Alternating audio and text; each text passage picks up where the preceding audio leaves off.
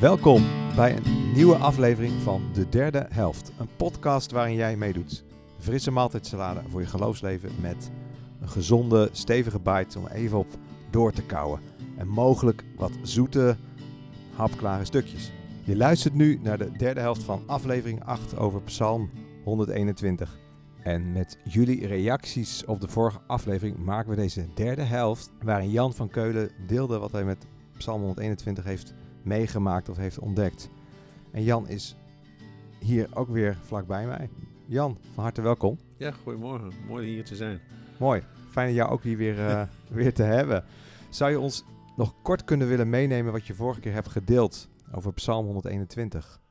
Ja, ik heb voor Psalm 121 uh, vorige week gekozen om, uh, om reden dat het zo'n hele mooie psalm is. Dat, dat je het van God kunt verwachten.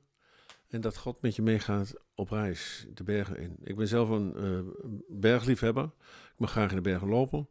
Uh, en als je daar dan in de bergen loopt, dan vergelijk je soms de, de, de, situatie of de sfeer met je dagelijks leven. Zelfs met je totale leven. Dat kan zijn dat het, dat het heel goed gaat in je leven. Dat je het heel naar je zin hebt. Dat je het fantastisch mooi hebt zelfs. Maar het kan ook zijn dat, uh, dat je op, op punten komt dat je denkt van hoe ga ik nu verder en uh, wat nu? En uh, God help en hmm.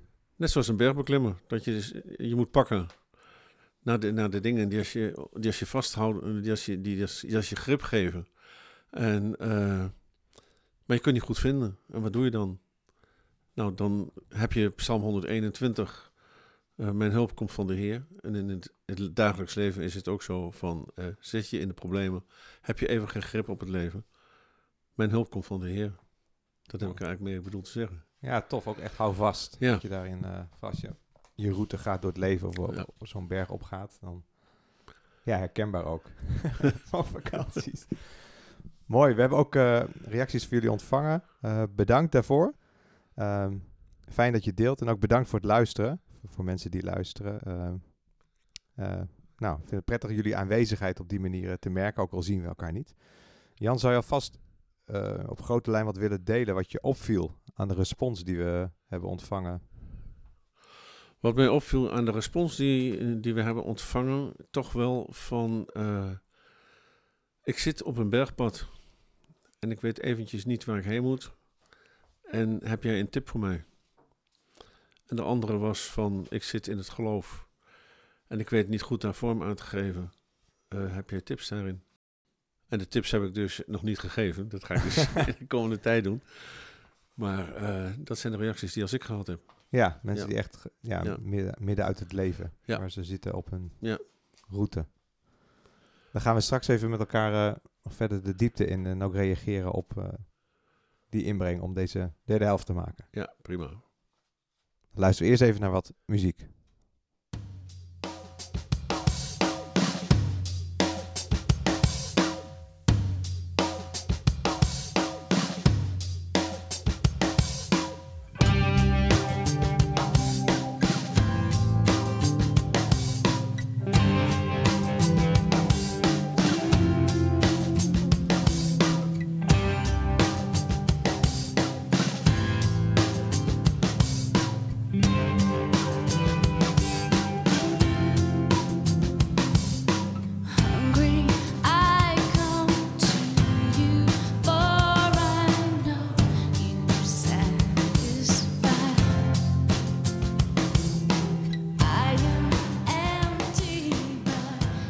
Jan gaat met ons een aantal uh, reacties bij langs. Zal erop reageren wat we, nou, wat we zelf denken of vinden of hebben meegemaakt rondom Psalm 121. En wat het kan betekenen voor de mensen die uh, hebben gereageerd. Jan, zou je zo'n ja, reactie... Doen? Uh, ja. Wat mij opgevallen is, en eigenlijk was dat ook zo in de coronatijd, dat echt veel, of meerdere jonge mensen het allemaal even niet meer zien zitten. En dat heeft met zichzelf te maken, dat heeft met de studie te maken, maar dat heeft ook met het geloof te maken. Dan zitten ze zo op hun kamer of ze zitten zich uh, eenzaam te voelen, dat ze geen contact met studiegenoten hebben of leeftijdgenoten. En dat ze zich dan eenzaam voelen. Maar ook van God verlaten. Uh, de reacties die ik nu gehad heb, dat is ook van, niet van oudere mensen, maar van jonge mensen. In de leeftijd van de twintigers, waarvan de een zegt van ik zit in een burn-out. En hoe kom ik hier uit? Nou ben ik gelukkig in dit geval geen deskundige. Ik ben geen specialist, uh, maar vanuit ervaring uh, weet ik wel dat, dat het heel moeilijk kan zijn. Dan is God er ook. Ook al zit je in een burn-out. Uh, ik heb zelf de laatste twee jaar heb ik zelfs een beetje uh, geklommen en gevallen en, en, opgestaan in de bergen, omdat uh, dat ik mijn vrouw verloren heb. En ik heb ook God, nabij, de nabijheid van God gevoeld. En dat wil ik dan graag ook delen. Van als je het niet ziet zitten of je zit in een burn-out, dan is een psycholoog een fantastisch middel. Maar daarnaast, en misschien wel daarboven, is toch de zegen van God die je mag ontvangen. En zul je zeggen, misschien, uh, ja, dat merk ik helemaal niet. En uh, wat moet ik doen? Dan is gebed heel belangrijk. En ik ben ervan overtuigd dat gebeden verhoord worden. Ik kan me herinneren dat ik in het verleden jeugdouderling was en dat ik een beetje populair wilde doen naar een predikant toe. Van ik heb een jongeman die vraagt van, ik heb het moeilijk en ik bid met de pletter, maar God die, die, die verhoort niet. Wat moet ik tegen die jongen zeggen? Die predikant die zei toen tegen mij, gewoon door blijven bidden. En dat is iets wat ik altijd uh, volgehouden heb voor mezelf, maar ook gedeeld heb met anderen. Gewoon door blijven bidden, want God verhoort. Dat is een zekerheid. Wauw, dat is ook een getuigenis wat je geeft. Dat God dat gaat doen. Ja, dat is... Wat je zelf hebt meegemaakt. Dus ja, het schiet me zo net, net binnen, ja. Ja, maar, als je dat, maar in zo'n burn-out... Dus ik heb zelf ook een burn-out gehad. Dan, dan, dan is dat volhouden is, is wel even een ding. Ja, um, dat is heel moeilijk. Want inderdaad, ik zie op naar de bergen. Waar komt mijn hulp vandaan? Die bergen zijn er nog steeds. Of die, uh, die blijven je omringen. Um, en daarom bedoel ik ook mee te zeggen van God blijft ook. Ja. God staat als een rots in je leven. Alleen je moet er wel grip op houden. En daar heb, je, daar heb je zelf ook veel, veel baat bij. Maar je zult ook zelf daar uh, de wil voor moeten hebben om die berg te beklimmen. Ja. Maar als je in burn-out zit, eh, dan, dan heb je misschien die wil niet. Dan ben je gewoon back af. Dan ben je nee. moe. Nee, en dan is gebed. Dan is gebed en dan heb je misschien zelf helemaal geen zin om te bidden. En je denkt van, uh, ja, schiet op. Ik wil, ik, ik, ik wil helemaal niks meer met God te maken hebben. Dat kan ook. Laan vraagt dan aan anderen van, laat, uh, wil je voor me bidden? En uh, ik denk dat het ook goed is dat wij opletten op mensen, vooral in deze tijd. Uh, want er was een beetje de kleine reactie, de, de volgende reactie op van hoe in deze tijd, hoeveel energie steek ik in geloof. Ja. we moeten toch als christenen en niet-christenen elkaar in de gaten houden. Van, er zijn mensen die het moeilijk hebben. En ik blijf bij, bij jonge mensen. Niet dat ik, zielen, dat ik jonge mensen zielig vind. Integendeel, ze, genieten van het leven en dat moeten ze vooral blijven doen. Maar er zijn excessen dat er soms mensen zijn die eventjes buiten de boot vallen. Ja. En dan moeten we elkaar bemoedigen en elkaar erop wijzen van... Uh, denk erom, je denkt dat God er niet is, maar hij is er zeker wel. Ook voor jou. Ja, wat, dat, is ook wel, dat raakt ook alweer de vorige uitzending. Dat, het grijpt mooi in elkaar van van dat jonge strijders, jonge mensen uitgeput raken. Dat is gewoon Ja. iets, niet, niet het plaatje van het leven. Als je jong bent, dan wil je power hebben, wil je er vol tegenaan gaan. En, en dan uitgeput zijn of burn-out hebben is extra inge Het is sowieso niet fijn, maar het is Nee. dan extra ingewikkeld van dit klopt er niet. Ik moet nu in de kracht van mijn leven zitten en het wil niet. En Ja. wat, wat mij toen ook merkte, dat, dat ik het ook fijn vond dat ik gewoon... ehm, misschien gaat het tegen jouw praatje in, maar dan moet je mij maar weer corrigeren. Geeft niet, geeft niet. Eh, dat mag. Dat ik, ik kon voor sommige dingen niet, toen niet bidden. En dat vond ik fijn dat anderen daar wel geloof in hadden. En die, nou, dan, dan, heb, je- dan is het fijn om op het gebed van anderen te leunen. Eh, dat ik ook kon zeggen van, hey, ik, ik, dit, dit krijg ik nu niet uit mijn strot. Ja. En dat een ander dan voor je, voor je bidt en pleit. Maar die had ik dan wel nodig. Maar Dus zover gaat niet, mijn praatje niet in. Oké. Nee, helemaal niet. Want ik zei net, vraag anderen om voor je te Oh bidden. ja, dat zei je ook. Ja. Ik moet even opletten. Ja. Die, eh, ja, nou, de, de andere, de, de volgende reactie was dan even van... eh, ja, hoeveel, steek, hoeveel energie steek ik in mijn geloof? We leven in zo'n eh, snelle wereld dat We vergeten het soms wel eens. Ja, we vergeten het soms wel eens. We leven inderdaad in een snelle wereld. En dat geldt niet voor, alleen voor jongeren, maar dat geldt ook voor volwassenen. We leven in een snelle wereld en we leven zo snel dat we soms de Bijbel uitsnellen. En dat we de Bijbel laten liggen. We hebben er geen tijd voor om erin te lezen. En eh, gebed zo nu en dan maar gauw eventjes bij het eten en voor de rest niet. Klinkt misschien heel, heel, heel vroom, zeg maar. Maar dat bedoel ik beslist niet. Het is gewoon van levensbelang dat je een relatie met God hebt. Ja. God wil met jou verder. En wie je ook bent, hoe je ook bent en wat je ook in de weg zit. God is er voor jou. En je hoeft alleen maar je om te keren. Of misschien zeggen ze wel bekeren. Hm. En de hand uitsteken van ja, ik wil met u verder, maar ik weet het even niet. Help, ik geloof. Ja, Ja, dat, precies. Ja. Ik, ik geloof, kom mijn ongeloof. ja ik kom wel ongeloof te hulp. Ja. Ja, dus daar, precies, ja. Daar mag je ook heel eerlijk in zijn. Van, hey, ik, kan het Ja. even niet opbrengen, Ja. maar ik heb het wel nodig. ja, En dat, en dat is ook... In het begin heb ik het nu altijd zeg ik het over dat er ook zoete stukjes bij is die je makkelijk kan wegslingen.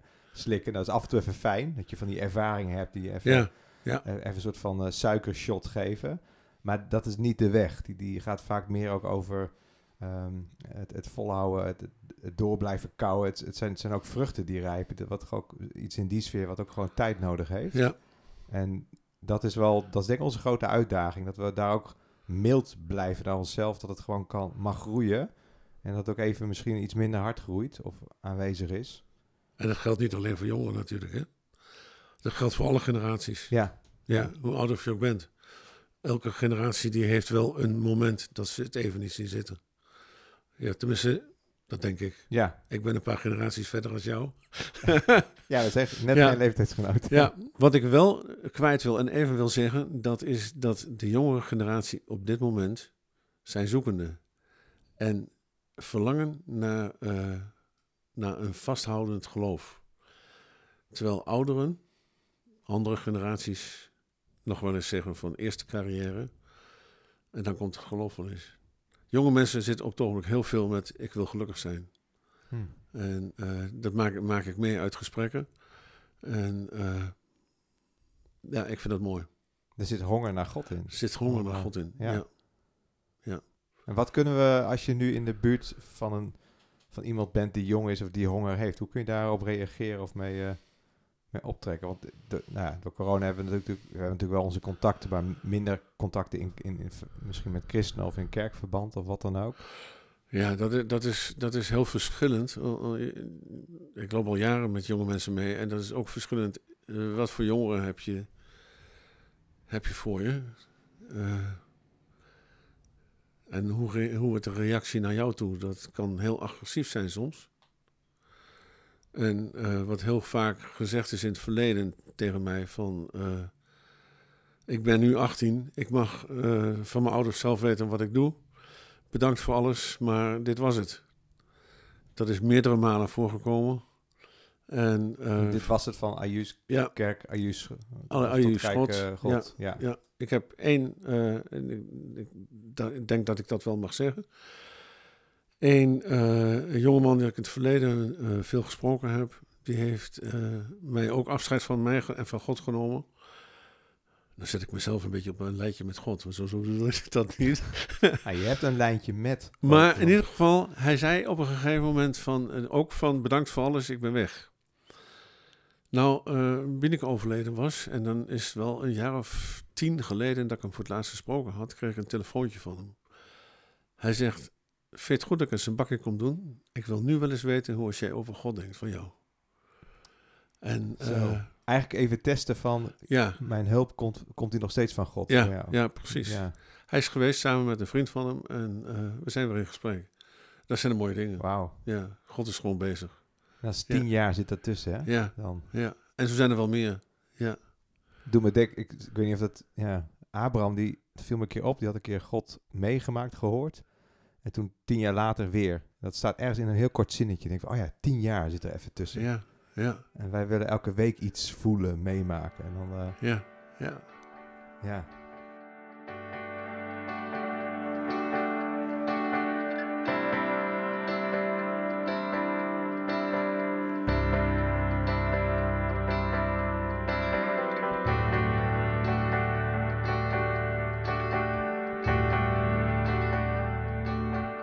Psalm 121 is een pelgrimspsalm, dus een lied voordat je onderweg bent. Dus we gaan ook weer verder. We gaan ook verder naar Psalm 121, naar Psalm 122. En daarmee willen we je graag bemoedigen. En Jan zal die uh, met ons delen.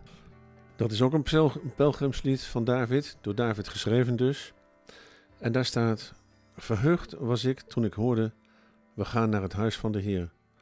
Verheugd ben ik nu onze voeten staan binnen de poorten van Jeruzalem.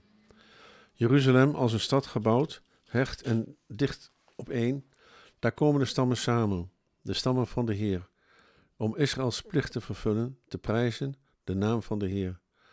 Daar zetelt het recht, daar troont het huis van David. Vraag om vrede voor Jeruzalem, dat rust hebben, dat rust hebben wie van je houden, dat vrede heerst binnen je muren en rust in je vesting.